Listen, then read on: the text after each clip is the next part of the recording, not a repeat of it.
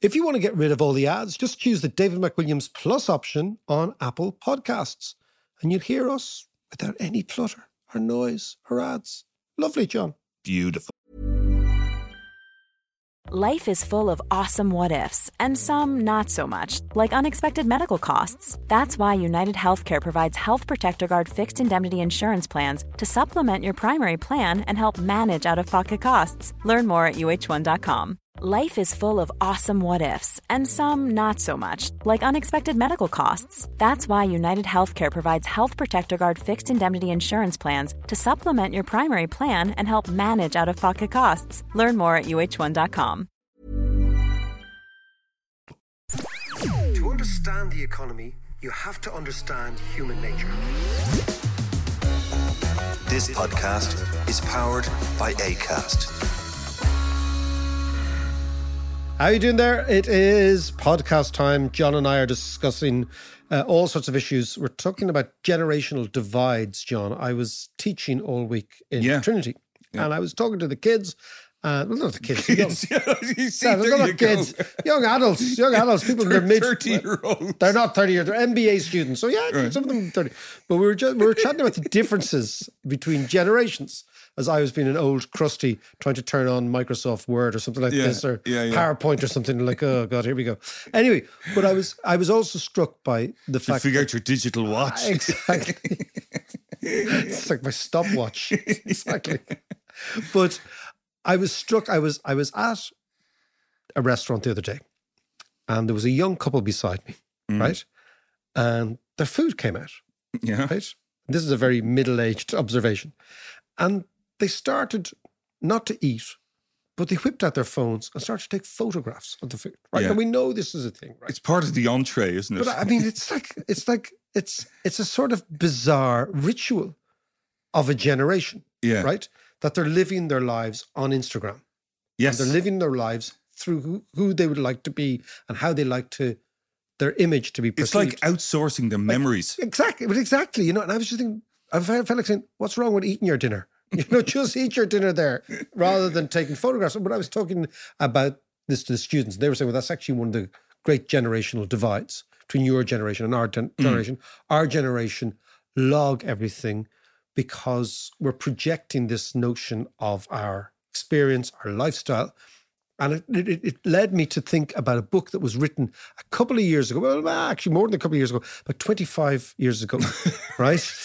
Time flies like that. That's another generational exactly. divide. It's a few years ago, exactly, by a guy called Rolf Jensen. Okay, and the, in the in the nineties, right, called the Dream Society, and it's about the idea that people's spending habits were changing. He was talking about. He was saying in the future, which is where we are now, Yeah, yeah. that people will buy stories, they'll buy legends, they'll buy emotion, they'll buy lifestyle. They spend a huge amount of their disposable income on experiences. Yes. And the whole idea was in the past, we used to spend lots and lots of our income on commodities, essentials. Yeah. But as societies get richer, we spend much more money on experiences. And of course, now, festivals, gigs, all that Well, sort of stuff, you that would- what, what you and I spend our money on Yeah, yeah, is yeah. actually acquiring, buying experiences. But even even like trends in business and marketing, it's all about experiential marketing. You know, your clients, your customers, giving them an experience of, of the product and activation and all this kind of stuff. But what is interesting in that when you talk about experiences, as you know, I was in London last week. I was. And what I found really interesting, I, I haven't been to the British Museum in ages. And I decided I want to see the Rosetta Stone. You know the Yeah, Rosetta Stone? yeah, yeah, yeah. It's the, the stone that unlocked all the Egyptian hieroglyphs discovered by Napoleon soldiers. Anyway, it's an amazing one meter square piece of granite. But what's beautiful about it is you have to get up close to actually see, you know, The the, legends in of the- and yeah, it's yeah, yeah. amazing. And of course, it's in a big glass box, and there's loads of people around, bustling in, elbows out, trying to post-COVID moment. yeah, yeah, it absolutely is.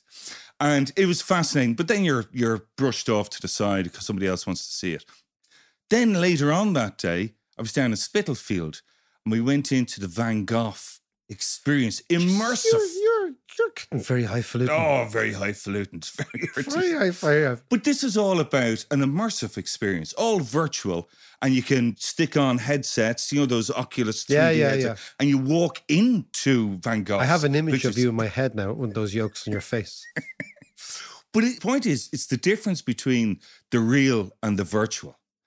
And both are amazing experiences. But there's still, for me, and maybe this is a generational thing as well, there's something just more soulful about the real experience. And whether that's going to a gig or seeing a piece of art up close yeah. and, and personal. You know, Yeah. there, there's a much different, and for me, a much nicer experience. Well, this is what I want to talk about today, okay? Which is this idea of the dream economy, which is actually huge. The festival economy in Ireland. It's absolutely huge. Something you know But an awful lot about. Yeah, because I've, I've uh, in, in later life, I've involved myself in festivals, right? Which I love organizing. Yeah. I, I find it really fascinating.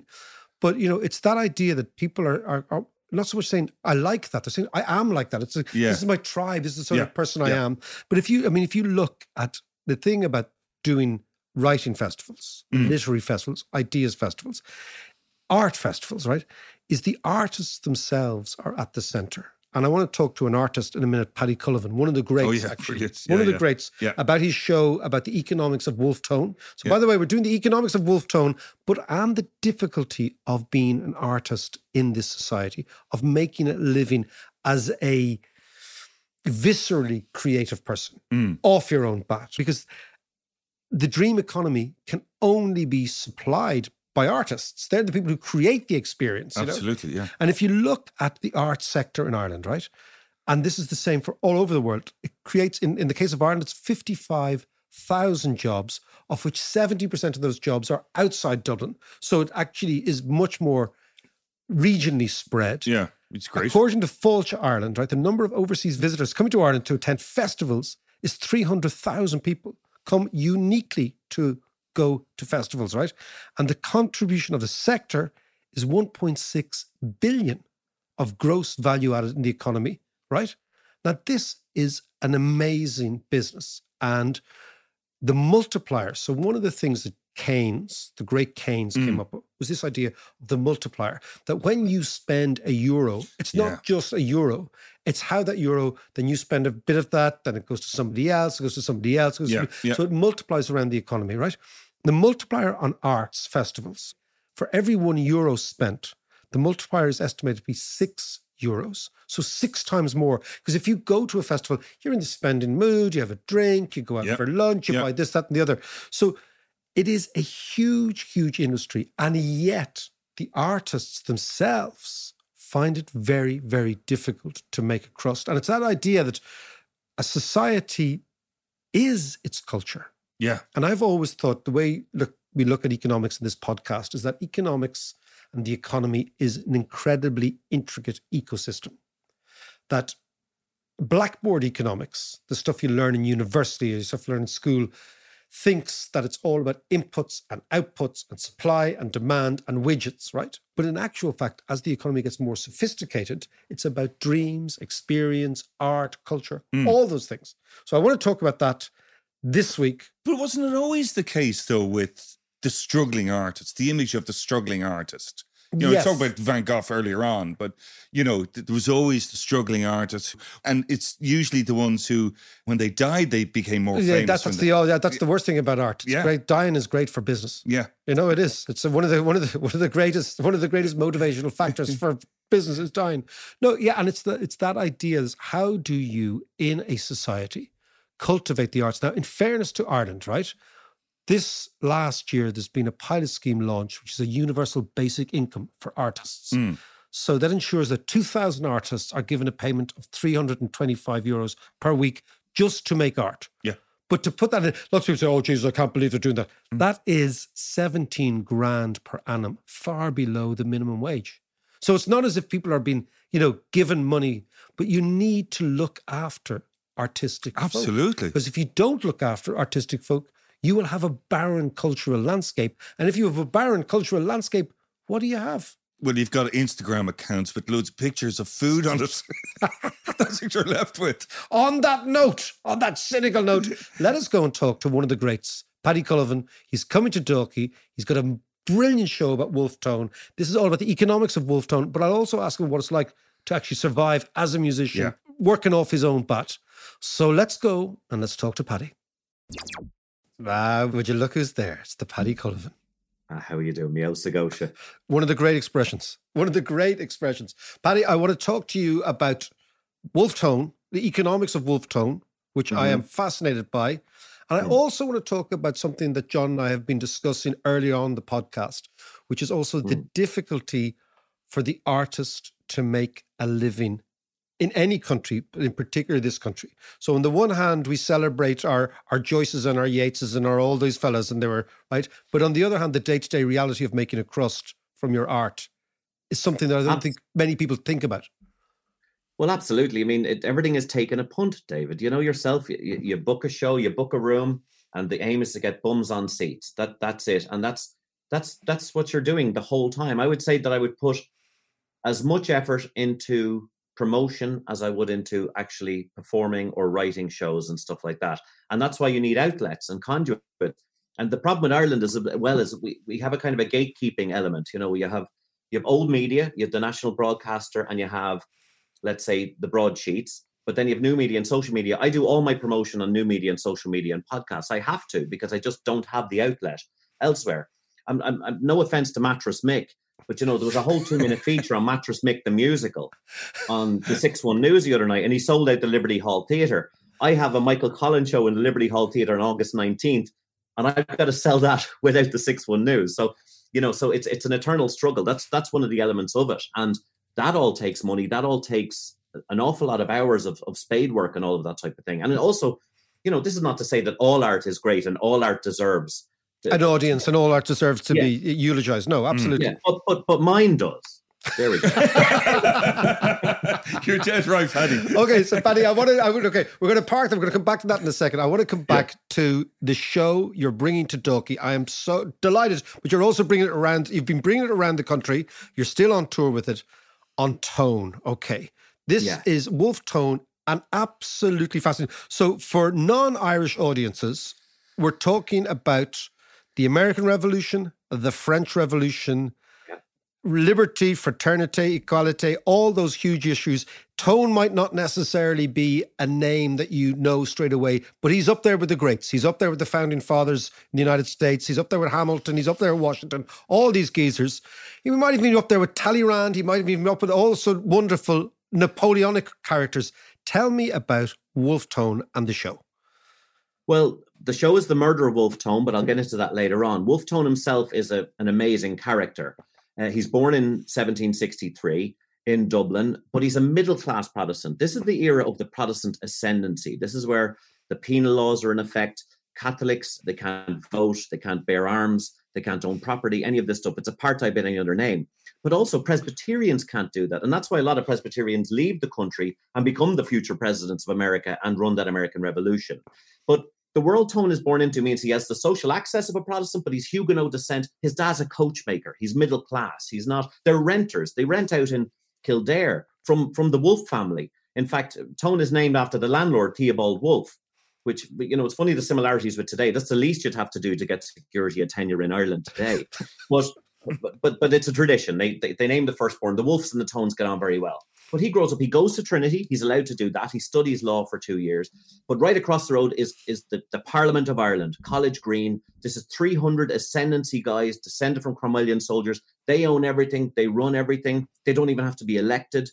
Yeah. And, you know, they're so ineffectual, in fact, that after the Act of Union 1806, they're taken over by a bank, not the last Irish Parliament to be taken over by a bank, as we remember in recent times. So th- this is all going on, right? The American Revolution breaks out in 1776. A lot of it's to do with trade. Remember, t- the- the- Absolutely. within the British Empire, th- there is no free trade for the colonies, and Ireland's considered the same way. So if Arthur Guinness wants to export 100 barrels of Guinness to Boston, it first has to go to Liverpool, where he pays a massive tariff himself. Then the Bostonians have to pay a massive tariff to get the Guinness, and all that money goes to George III, the big kahuna, who's a god on earth. We're all his serfs. Uh, after whom the Georgian period is named, and he can fight his resource wars with that. So this is going on. The revolution breaks out. Ireland empties of troops. Now, at the moment, there's a kind of a liberal element in the parliament under Henry Grattan. They never hold power, but they all head down 1779 outside College Green says, You've no troops in Ireland to defend against the French, who are now siding with the Americans in the Revolutionary War. They can invade at any moment. We will defend Ireland for you, King George, if you give us free trade. And his back is against the wall. He has to do it. So from 1782 to 1801, Ireland experiences a massive boom of free trade, the first Celtic tiger, roads, bridges, every city you know in Ireland is built. The Georgian period, the mansions. Absolutely. Dublin. Dublin is built. Everything that we know about Dublin is built then. Yeah. Harbors, roads, the, the, the, the straight roads you know in Ireland that still haven't been improved. Uh, the, some of the roads in Sligo, I call them the Grattan roads. But in the midst of this amazing boom, of course, 75% of the country is still under the penal laws. They can't benefit from it. And along comes in 17 early 1790s the David McWilliams of his day. Ah, Lana here. Cribbing and moaning, standing on, on the, the sidelines. I don't know why he doesn't just commit suicide. Who is he? Theobald Wolfe Tone. He's left the law and he started writing these amazing pamphlets, which are bestsellers at the time. He's become secretary of the Catholic Association, even though he's a prod. And he says, I've never met a Catholic, but they deserve all the rights what? that, that, that, that everybody else has. I'm and telling you, John, writes, Wolfe Tone is an extraordinary I didn't know that bit about him. That's bizarre. Character. He also a Freemason. Right. Also, yeah. also, can I just tell you the Freemason, just just to, to, to anchor this whole so Freemasonry, mm. there is a lodge in Paris called the Trente, the 30th Lodge.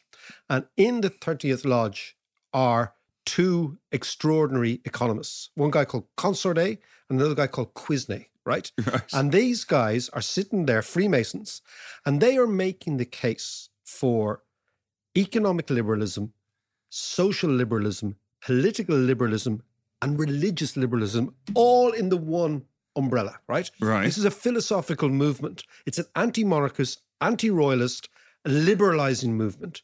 It comes from the Freemasons. We talk. We always talk about the spread of ideas, mm, right? Mm. The mechanism, as Paddy said, where all ideas are transferred is the pamphlet. This is the most revolutionary, incendiary piece of paper. Yeah. So usually one or two pages, right? But it's the Freemasons who end up bringing it to Ireland via the French Revolutionary. idea. And the interesting thing is, most of the American revolutions are also Freemasons. So it's also like a parallel universe. And you know the way we do this in, in the Freemason house? Yes, yeah, because yeah, yeah. everybody goes against the Freemasons and says they're awful and they're a secret society and they're against Catholics and la la la. And they wear dodgy And they wear dodgy bibs. breeches and things like that. But they were in their day, Paddy, with Tone and with all these guys, they were a serious intellectual force. Absolutely. And I knew you were a Freemason when I saw you walking around with a protractor and a set square in the middle of Boston Main Street. But uh, no, but you see, this is what Tone is about. He's about questioning the very thing that's going on. And he brilliantly turns around and he says, you know, this revolution, economic revolution you had in, in 1782, you know, while at one stroke doubled the value of every borough monger in the kingdom, you still left three fourths of our countrymen, Catholics, slaves as you found them. And you see, all these guys, Oliver Bond, Napper Tandy, who, by the way, he was an older guy, but he had protested the moving of the customs house down to where James Gandon had it from where the Clarence Hotel is. He thought that would kill the business of the city of Dublin. So it's very similar to now again.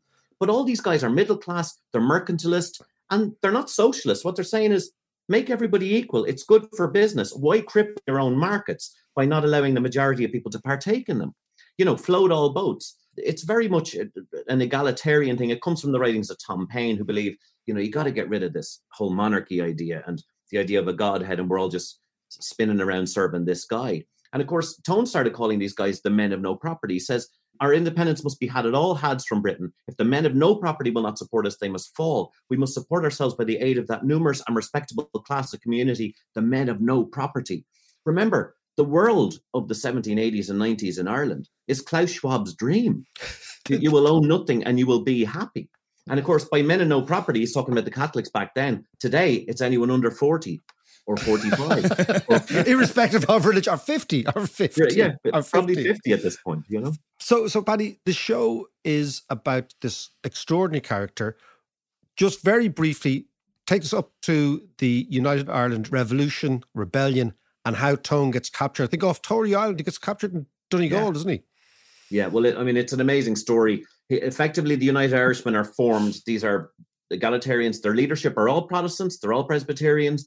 Remember, Pro- Irish Republican is, is invented by Protestant Presbyterians, which is why this history has been so pressed for so long. The, up in Belfast in 1791, there's a Bastille Day parade, and it's all Protestant Presbyterians. The Orange Order isn't formed till 1795 to try and counteract a lot of this stuff. In 1792, they hold a festival, the Belfast Harp Festival. So these guys are putting on music festivals as well, but it's also another way to agitate and recruit for this new force who don't become militant until about 1795 when they're banned completely. And if, if you swear an oath of allegiance, you'll be killed by the government in Ireland and all of this. So Tone has to hightail it. He leaves with the whole family, heads to America, meets George Washington, says, Look, can you raise an army and we're going to have a legitimate revolution in Ireland, a fair war, you know, between two sides, two armies, you know, two professional armies, and, and that's what's going to happen. Now, Washington, they're just over the revolution. Yeah, they, they, they haven't they haven't the stomach for it. have a stomach for it, but also t- Tone doesn't like American republicanism. You still can't even vote if you own property over there. So he says, "Oh, you got it all wrong." So in 1796, he heads to Paris, where he meets the directory there, and they say, "Yes, we're on." Because remember, since the French Revolution, everyone in the world has declared war on France. Yes. So in that, that, is, that is again one of the one of the things we don't learn so much is that the French Hmm. Revolution, basically, you have a civil war in France at the Hmm. same time as the revolutions are trying to fight Britain, Prussia, Austria-Hungary, all the various Italian states. It's an extraordinary. It's an attack on an idea. It was the Absolutely. idea of liberty that freaked them out, and they, they- Totally. and there was they were trying to. All the monarchists were trying to destroy the flame of the idea that you know what, maybe people are equal. Indeed. And you see, when Tone gets there, he says, Look, can you help me out? So in December 1796, a force of 15,000 men sail into Bantry Bay.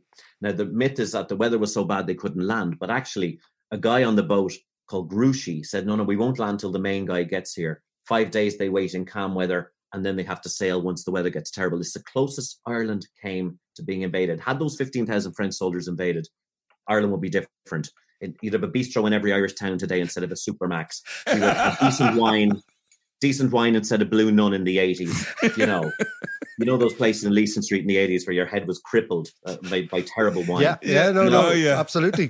No, no, we would have had a great French egalitarian society. Now, forget about that. And we'd have had a municipal swimming pool in every place. We'd have had all Yeah. sorts. Yeah, yeah. Yeah, yeah. Some roads, and we protest about, you know, retiring. Pensions. at Yeah, yeah, 59. yeah. The Gilets Yeah. jaunes. we- Every roundabout would be full of fellas in yellow high vis. Yeah, yellow high vis, but they'd be doing some work.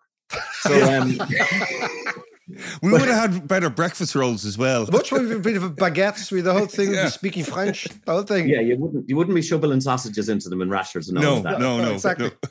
But but anyway, uh, it would have been a better world. But anyway, th- that fails unfortunately. And in 1797, the government realised how close they came, and a reign of terror breaks out. They just massacre thousands of people across Ireland, whether they're in the United Irishmen or not. So by May 1798, the rebellion breaks out while Tone is still in Paris. It's terribly disorganized. Remember, the right to bear arms is so important in America to this day because you couldn't have weapons. In Ireland at that point, the two sides, one side has pikes fighting against professional armies who can reload three times in a minute. So medieval against modern warfare. And yet in Wexford, there's a massive war between forces of 20,000 and 35,000. In the whole rebellion, 30,000 people die. Tone is watching this on the sidelines over in France. He meets Napoleon, who is now the leader, and says, Look, can you help me?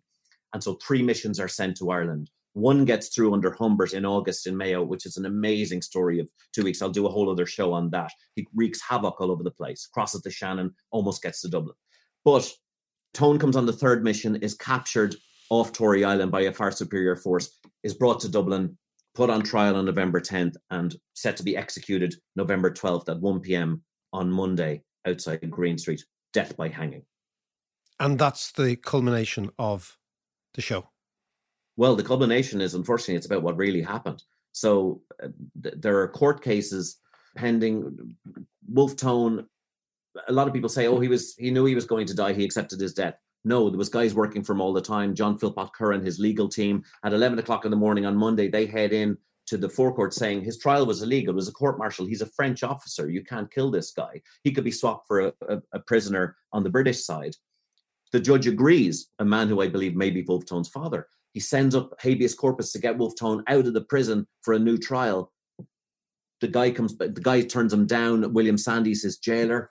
Second time he's asked for habeas corpus, and a surgeon comes back, a French surgeon called Benjamin Lentaigne, and says, "Oh, sorry, Tone attempted suicide on himself last night. He can't be moved." For eight days, Tone struggles to live and dies eight days later. No one's allowed to visit him. It's all very shady. I go into this in the murder of Tone and I prove actually that he was murdered. I go right back to original sources, letters. Every letter Tone wrote after he tried to commit suicide is a fake.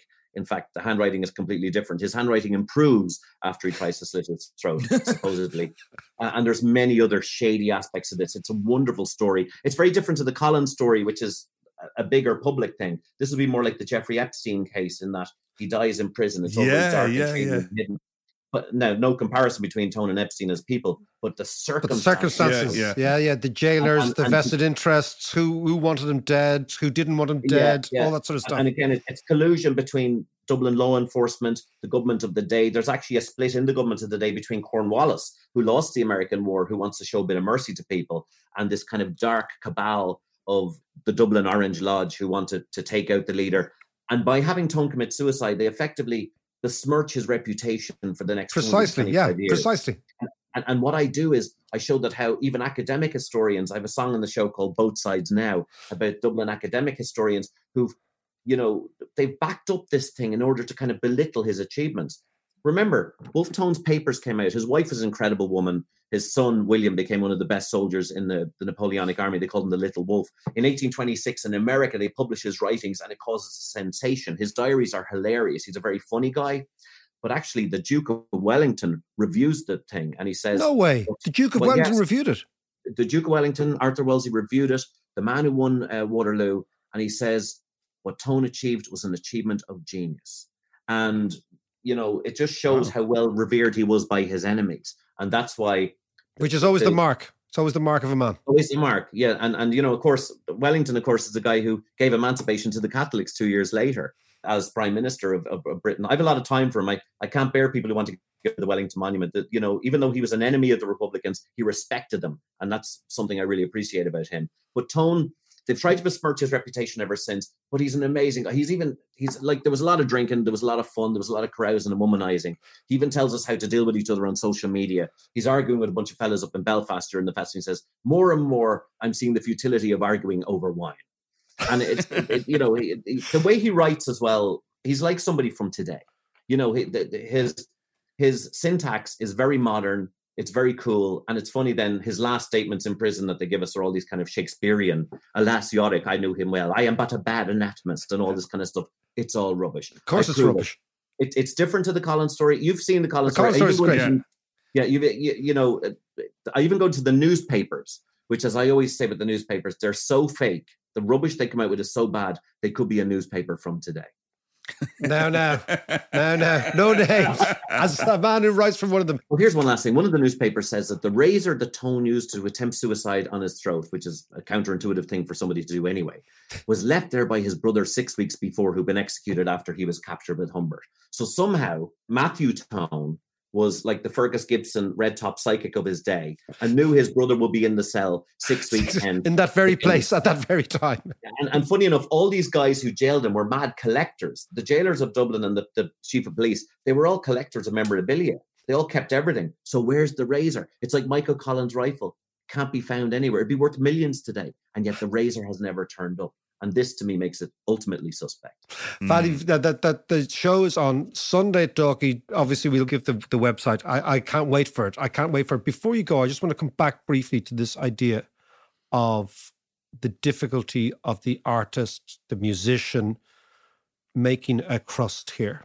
I don't think, again, people understand just how almost impossible that choice, that life choice is for people. I mean, you, It's- you can play, you can sing, you can write music, and do all this stuff.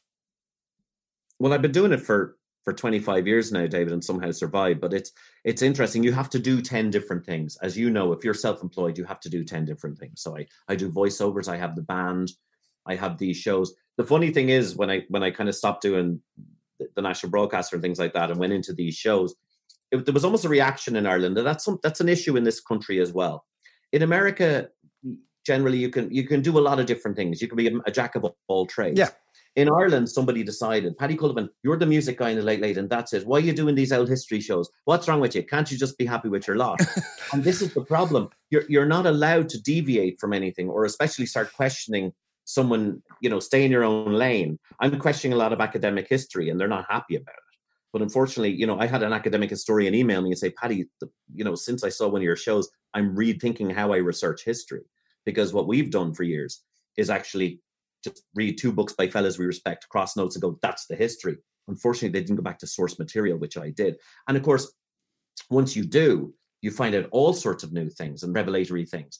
But, but this is the problem in Ireland. It, it's like you've got to stay in your own lane, and then it's exposure. It's you know who decides what the great art is, how is it shown, and all of that. Who's the gatekeeper? Yeah, yeah. That, but that's what's brilliant about your podcast and things like that. I'm sure you've noticed since you started doing it that it's far easier to connect with audiences. It's far easier.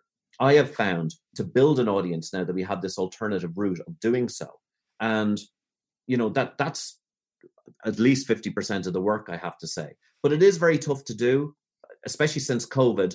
I think there was a bit more of an understanding since covid by the way by the government about what really goes into it. I don't think they knew at all what was happening beforehand. So i think there was a little bit of a learning curve.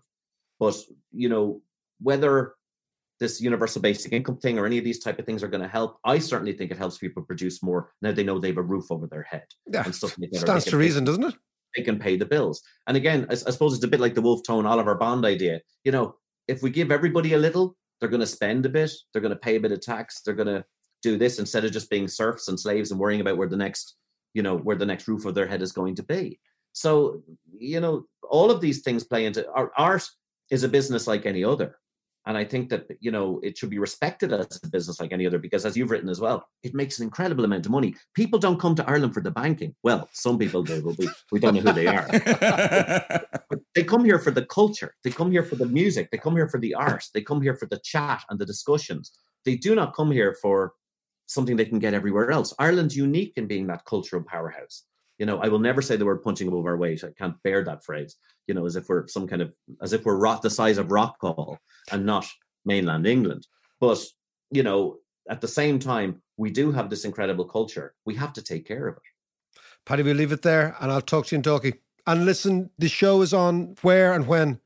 The show is everywhere. I'm going to be doing the Wolfe Tone show all throughout the year. So go to paddycullivan.com to links for all tickets. Dalkey Book Festival, the Tailors' Hall around that weekend is going to be amazing because Bloomsday is also Wolf Tone weekend. That's when everybody goes to Bodenstown. He he was born on the 20th of June. But I'm also bringing the Michael Collins show to the Liberty Hall Theatre on August 19th around the anniversary. And anybody who hasn't seen that, come and see that show. As, as you've seen the show, yeah, David, it's great. You know it's great. It's brilliant. I think the one the one thing you said to me is this isn't about Michael Collins at all, is it? You said it's about how the Irish think. Exactly. About the Irish psyche and dealing with trauma and how we have to make up stuff and tell fibs to ourselves rather than deal with the reality of things. That's very true. Listen, Paddy, we let it go. I will talk to you soon. Great to talk to you. Thanks, David. Cheers, Cheers, Paddy. Paddy.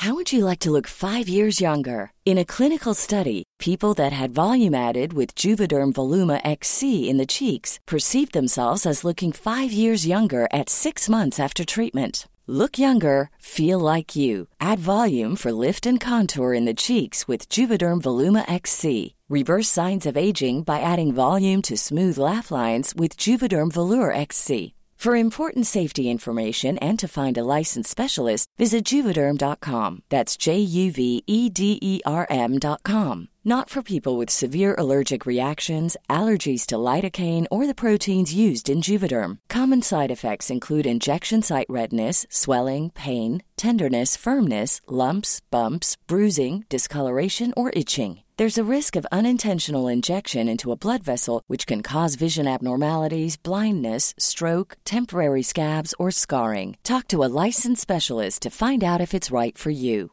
This Mother's Day, celebrate the extraordinary women in your life with a heartfelt gift from Blue Nile. Whether it's for your mom, a mother figure, or yourself as a mom, find that perfect piece to express your love and appreciation. Explore Blue Nile's exquisite pearls and mesmerizing gemstones that she's sure to love. Enjoy fast shipping options like guaranteed free shipping and returns. Make this Mother's Day unforgettable with a piece from Blue Nile. Right now, get up to 50% off at BlueNile.com. That's BlueNile.com. I'm Sandra, and I'm just the professional your small business was looking for. But you didn't hire me because you didn't use LinkedIn jobs. LinkedIn has professionals you can't find anywhere else, including those who aren't actively looking for a new job but might be open to the perfect role, like me. In a given month, over 70% of LinkedIn users don't visit other leading job sites. So if you're not looking on LinkedIn, you'll miss out on great candidates like Sandra. Start hiring professionals like a professional. Post your free job on linkedin.com/people today.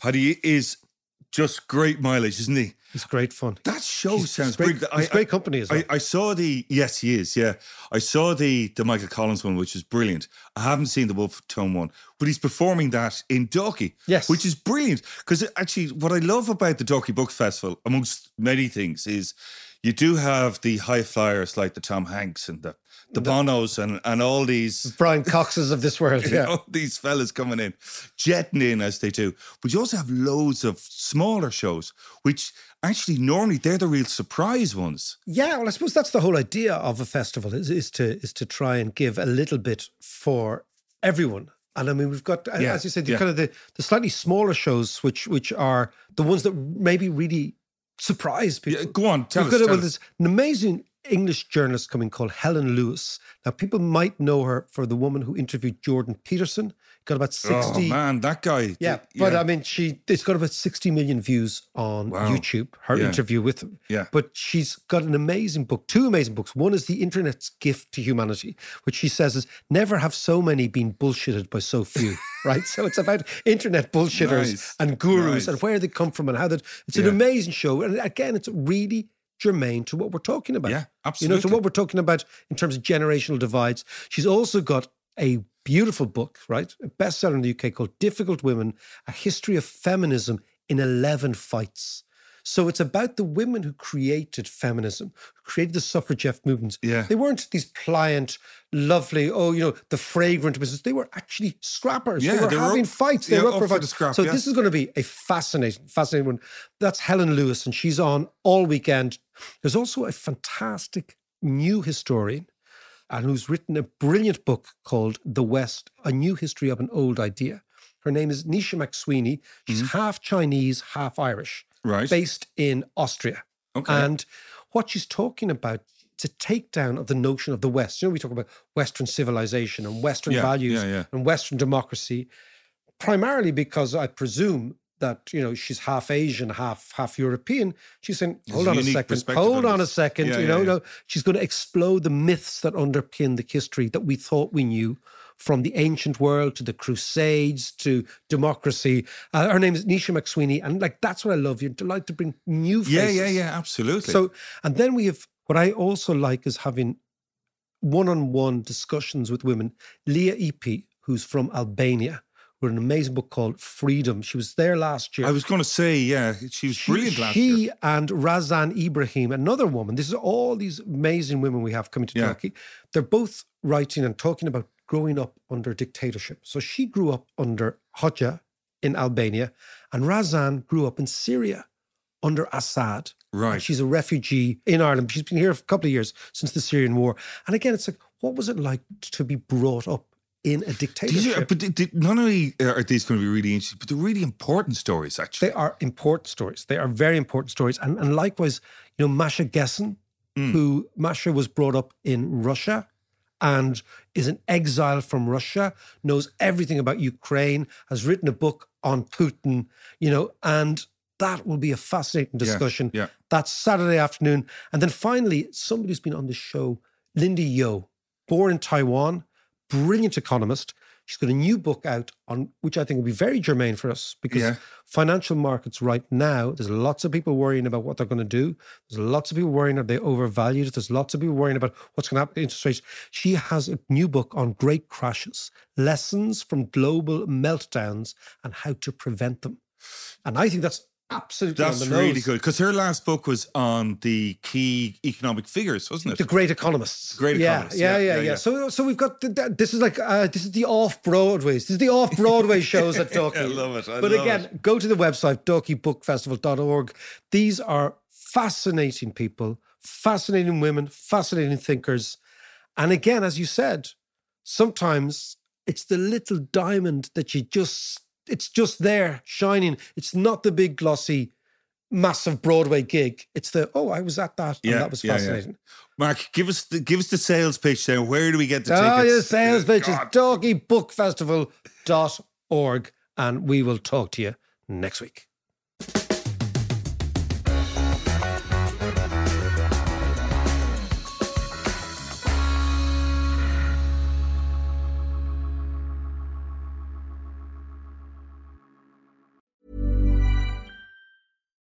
When you need mealtime inspiration, it's worth shopping Kroger, where you'll find over 30,000 mouthwatering choices that excite your inner foodie. And no matter what tasty choice you make, you'll enjoy our everyday low prices, plus extra ways to save, like digital coupons worth over $600 each week. You can also save up to $1 off per gallon at the pump with fuel points. More savings and more inspiring flavors make shopping Kroger worth it every time. Kroger, fresh for everyone. Fuel restrictions apply.